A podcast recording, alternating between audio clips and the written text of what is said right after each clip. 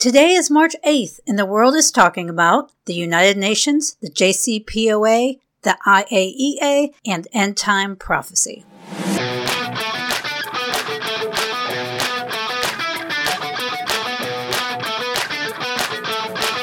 You're listening to What in the World? A look at current events through the lens of biblical truth with Amy Travis.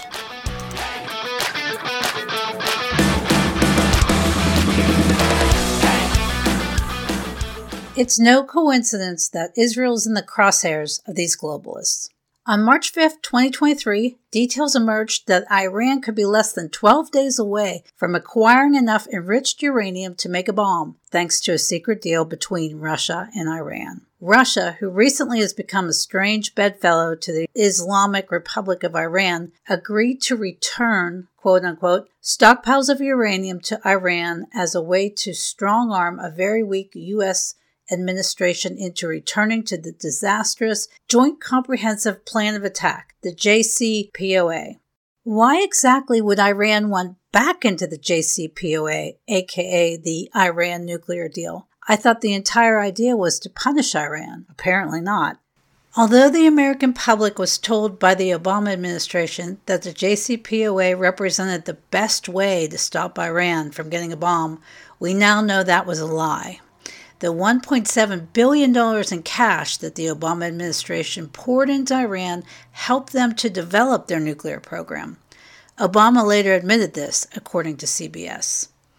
Even the BBC acknowledged that the Iran nuclear deal largely benefited Iran's economy, thus paving the way for the expansion of their nuclear program. And I quote Under the deal, all nuclear related sanctions on Iran were lifted, and the country was able to resume selling oil on international markets and using the global financial system for trade. It also gained access to more than $100 billion in assets frozen overseas. The year 2023 has already proven to be an unprecedented time of turmoil in the Middle East. That's really saying something considering this is the region of the world that's been at war for the last millennia. So, just two weeks earlier, on February 20th, 2023, Reuters reported that the United Nations, the UN, officially denounced Israel for what is described as plans to expand settlements on occupied Palestine territory. This move was only made possible because the United States did not come to the defense of Israel, our only ally in the Middle East, for the first time in six years. Although ownership of this territory has been disputed for decades, no, actually centuries, Israel took possession of this area after defeating Egyptian, Syrian, Jordanian, and Iraqi forces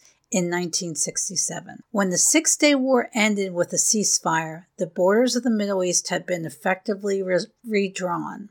The previously divided city of Jerusalem came under Israeli control, as did the West Bank, the Golan Heights, in Sinai. So, what's the big deal? To the casual observer, these events may seem unrelated and inconsequential to anyone living in the West or even outside of the Middle East. However, to those who have studied biblical prophecy about events predicted thousands of years ago that are set to happen at the end of the age, this sequence of happenings appears strangely familiar. A future military conflict referenced in Ezekiel 38 describes a coalition of countries headed by Rosh, thought to be Russia, Persia, thought to be Iran, and includes other nations, possibly modern territories of Libya, Turkey, Ethiopia, and parts of the former Soviet Union. This coalition stages a military invasion of Israel at a time when they are living at peace and experiencing great prosperity. In due time, the Lord comes to the aid of outnumbered Israel, an entire nation the size of the state of New Jersey, and defeats their enemies in an epic battle taking place on the plains of Megiddo, a hilltop strategically located on the main road built by the Romans to connect Egypt with Damascus, Syria. Before this world ending conflict, however, the Antichrist will negotiate a seven year peace deal with Israel. During the final battle, the Lord will judge the various nations for how they treated Israel and attempted to divide the land that the God of creation rightfully gave to his people, the Jewish nation of Israel. I encourage you to look up Joel chapter 3, verse 2.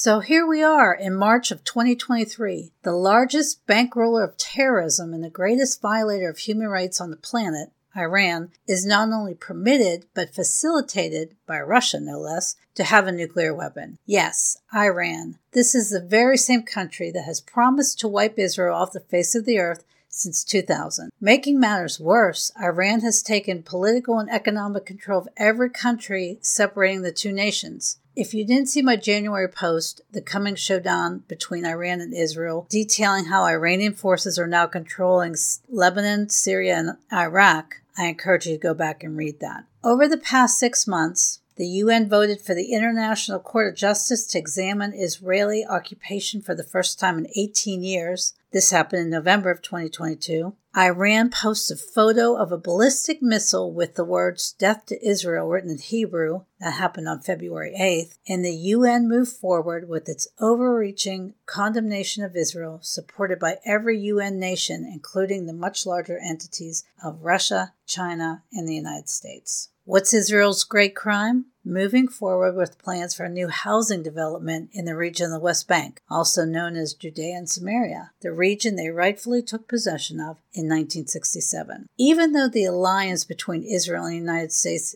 is tenuous right now at best, Israel remains the only democracy in the Middle East and our best ally in the region. Our military would be bound to defend Israel in the event of an, an, attack by a bad actor. To add fuel to the threat of nuclear warfare, the Director General of the International Atomic Energy Agency, the IAEA, yet another group of New World Order fanatics associated with the UN who calls itself quote unquote Atoms for Peace, held a joint press conference on March 7th, which was yesterday at the time of this recording, with the head of Iran's nuclear program. Not surprisingly, the two men, Rafael Grossi of the IAEA and Mohammad Eslami of Iran, declared that a preemptive strike on Iran's nuclear sites by Israel or the United States would be illegal. So basically, pay no attention to the fact that Iran has promised for the last 20 years to wipe Israel off the map and is days away from achieving the ability to do so. Give no thought to the fact that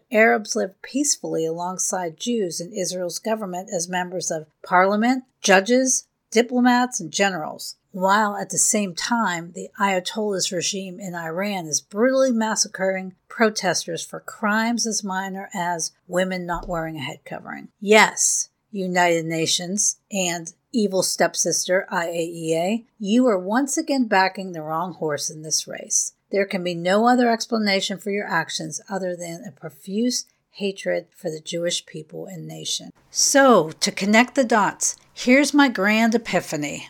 Could the JCPOA be the catalyst needed to solidify the Russian Iranian partnership? Could the director of the UN, the IAEA, or some other association of globalists be the one who brokers the infamous seven year peace deal with Israel in an effort to prevent the country's nuclear annihilation? Could the relentless efforts of the UN and its member nations to take land from Israel in order to implement a two state solution be the final straw that brings God's wrath through the vehicle of World War III? Admittedly, I have more questions than answers, and this could just be an oversimplification of a very complex geopolitical reality. But what if it's not? Thanks so much for listening today, and remember to always pursue the truth.